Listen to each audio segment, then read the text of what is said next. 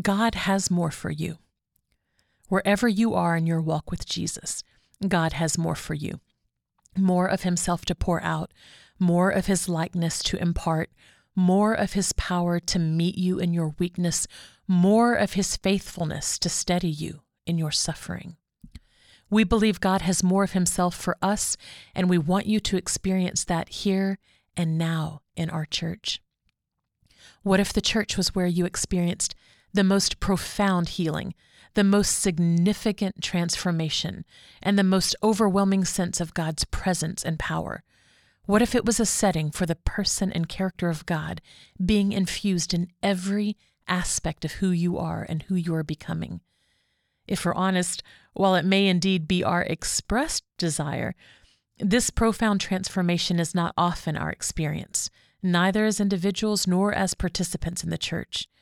All too frequently, the experience of many followers of Jesus is more akin to spiritual frustration than spiritual formation.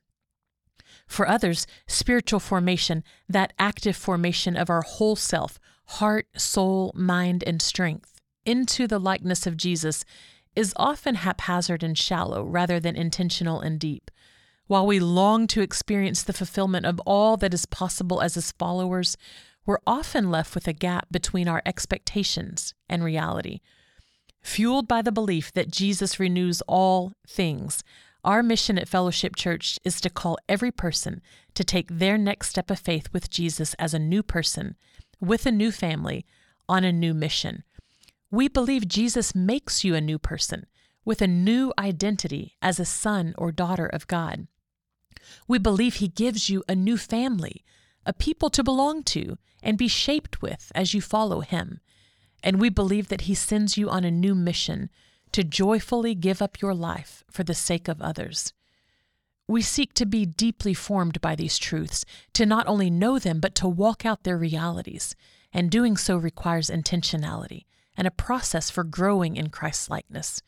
Just as Jesus often employed earthly images such as vines and branches, seeds and figs and wheat as metaphors for growth, we use the image of a trellis in a garden to represent spiritual growth.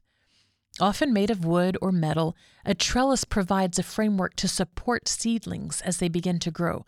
To withstand the elements, young plants are woven along the trellis where they're supported becoming stronger and flourishing to maturity. This guidebook serves as our trellis. It's a way to help you grow and mature into Christ's likeness. The growth is based on a foundation of truth, coupled with spiritual practices, lived out with others in community, and fueled by the power of the Holy Spirit. So let's begin with truth. John 1:14 reads, "And the word was made flesh and dwelt among us, and we beheld his glory, the glory as of the only begotten of the Father, full of grace and truth. The truth we believe shapes how we live. Who am I? Who is Jesus? And what is the story of the Bible?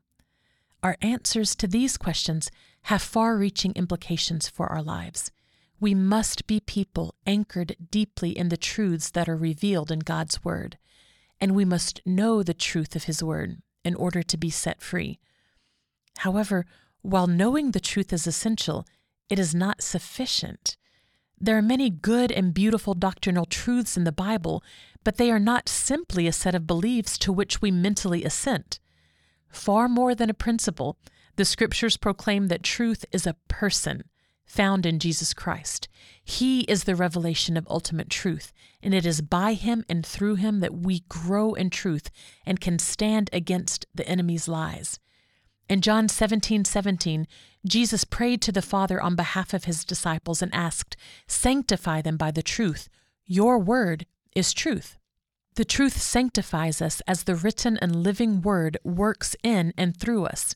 We are not meant only to know the word, but to do the word and to work the word into the very fabric of our being. The truth must lead us into a deeper love for God and into greater obedience to the will of God. How does this happen then? How does the truth genuinely begin to change us from the inside out? Well, this is where the second piece of spiritual formation comes in The practices. The practices. 1 Timothy 4 7 and 8. Train yourself for godliness. For while bodily training is of some value, godliness is of value in every way, and it holds promise for the present life and also for the life to come. The practices, sometimes called spiritual disciplines, are the intentional rhythms of life that cultivate profound transformation in the entire person spirit, soul, and body, heart, mind, and will. Just as our hearts grow strong through exercise, our life in Christ grows strong through the practices of scripture reading and meditation, through fasting and prayer, silence and solitude, hospitality, justice, and generosity.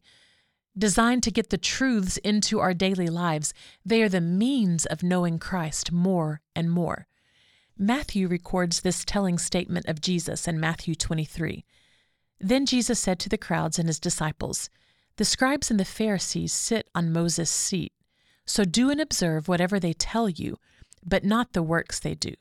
For they preach, but do not practice. They preach, but do not practice. There it is.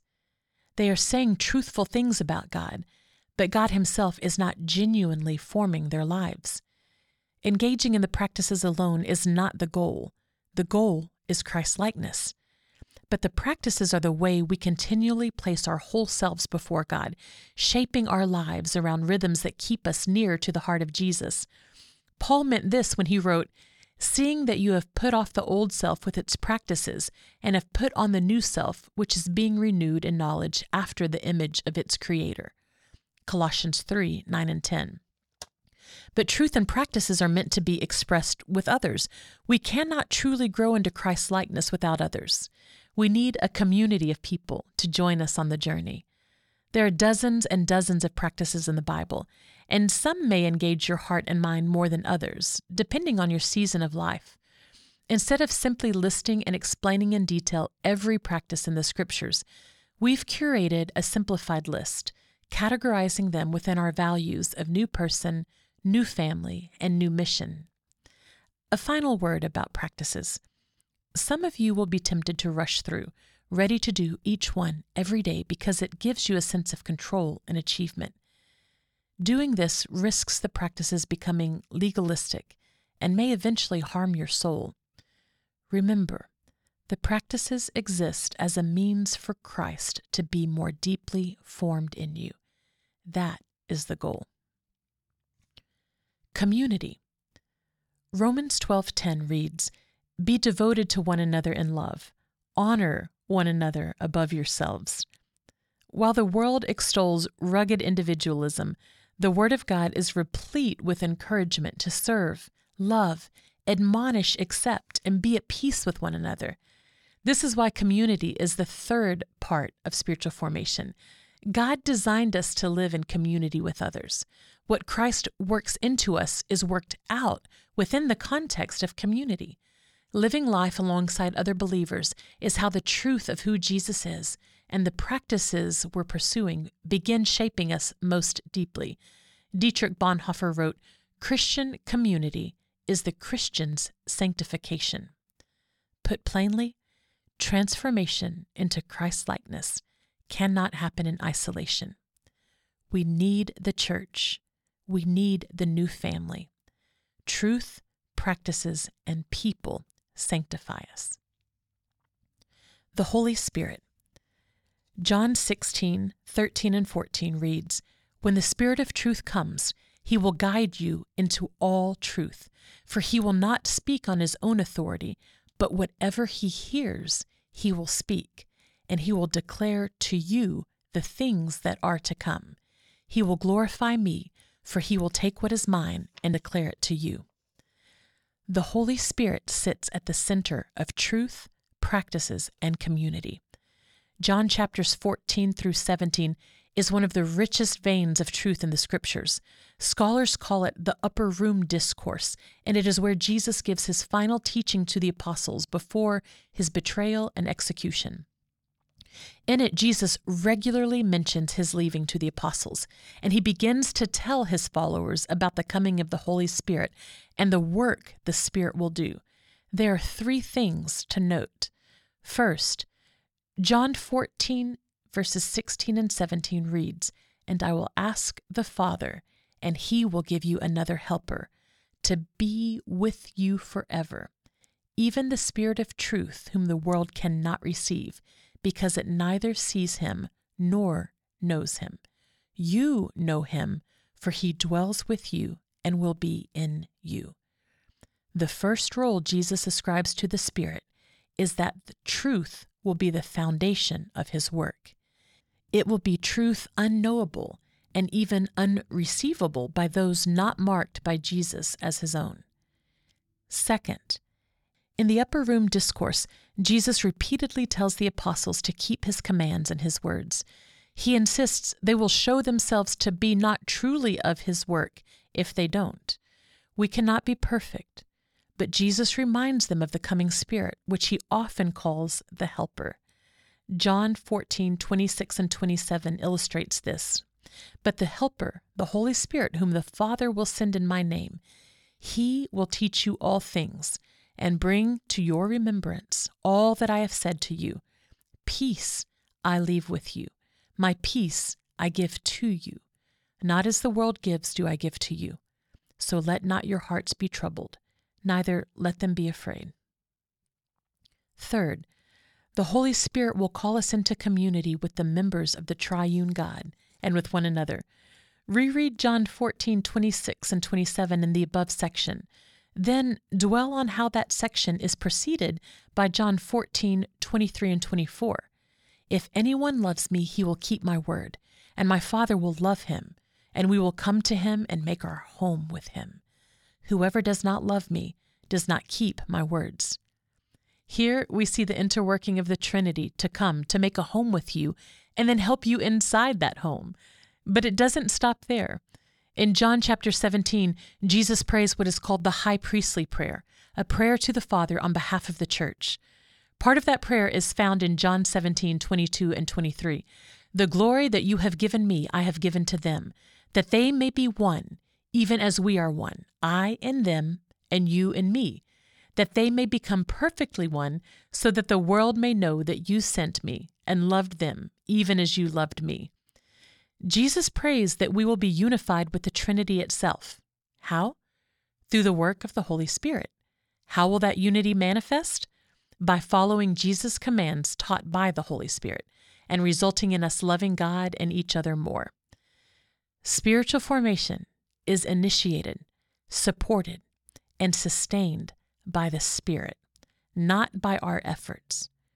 As we respond, the Spirit shapes us into the image of Jesus as He wills and in His timing.